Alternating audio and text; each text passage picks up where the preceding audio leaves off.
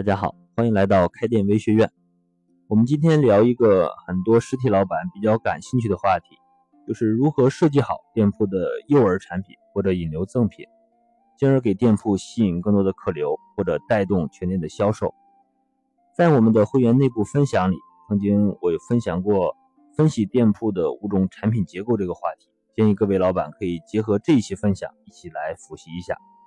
我经常会帮一些店铺来分析它的产品结构。我发现有些老板对于自己店铺的这个产品结构不是特别的清晰，很多老板也会设计自己的诱饵产品，不过都是通过一些比较简单粗暴的低价来做，但是在实际的操作中呢，常常因为各种原因达不到自己想要的这个效果。先说一个我之前的一个亲身的经历，是在我们小区这个电梯里，我看到了这个肯德基的一个。广告的海报，他设计了两个幼儿产品，一个是三块二的香辣鸡翅，一个是八毛钱的土豆泥，那么一共是四块钱的一个产品包啊，我会很少见到这个肯德基有这么低的价格，于是就下载了他的 APP 啊，注册了会员，领了一个优惠券啊，并且到店去消费，那么实际消费呢下来呢，我大概花了五十多块钱。那么回头想一想，就是为了这四块钱的这么一个小的赠品啊，那么我付出了什么呢？第一是下载了这个肯德基的 APP，第二呢，注册了他的会员，并且绑定了我的手机号啊，第三呢，我还实际的这个到店，增加了他实这个实体店的这个客流，并且呢买了一堆东西啊。那么如果以这个成本来核算的话，他只用了四块钱这个幼儿产品。啊，就吸引了这个新客户到店，并且推广了他的 APP。大家也都知道，现在推广 APP 的成本是非常高的啊。另外呢，他还绑定了一个真实用户的手机号，那么以后呢，可以经常的给这个用户发一些短信。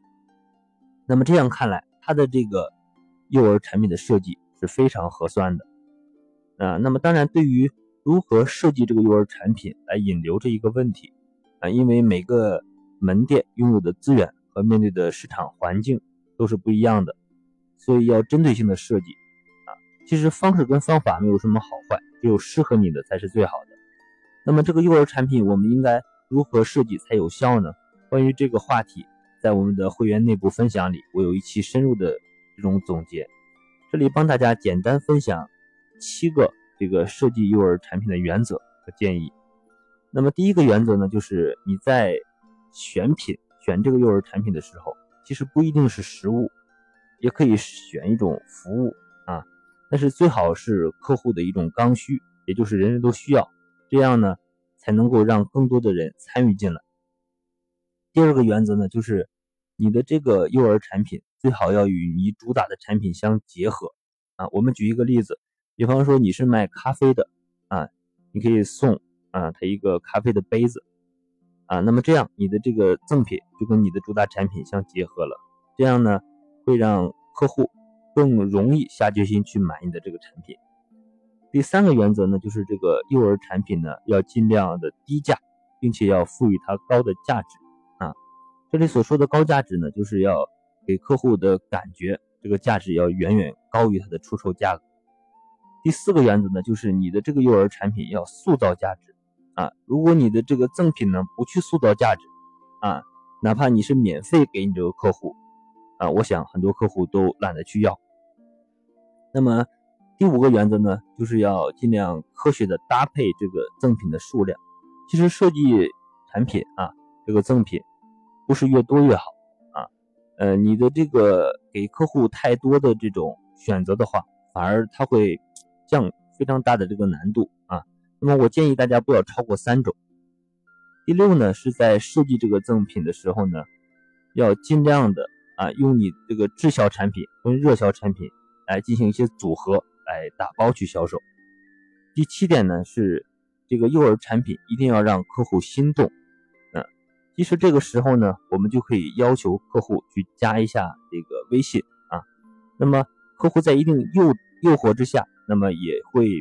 比较容易去行动，那么这样呢，也就把这个客户引流到了线上，我们后期才会有更多营销的这个机会。啊，了解以上七点呢，相信对于你在设计自己这个幼儿产品的时候，会厘清一些思路啊。那么我们这一期主要聊的是一些比较共性的原则跟方法啊。关于这个话题呢，在我们的会员内部分享里，我还总结了九个实际的一个案例。大家如果有什么经验和看法，也欢迎在我们社群留言啊，我也会及时更新，逐步完善这个话题。好了，今天的分享就到这里。开店是一种修行，加入我们这个成长会员，和更多老板一起每天进步一点。谢谢大家。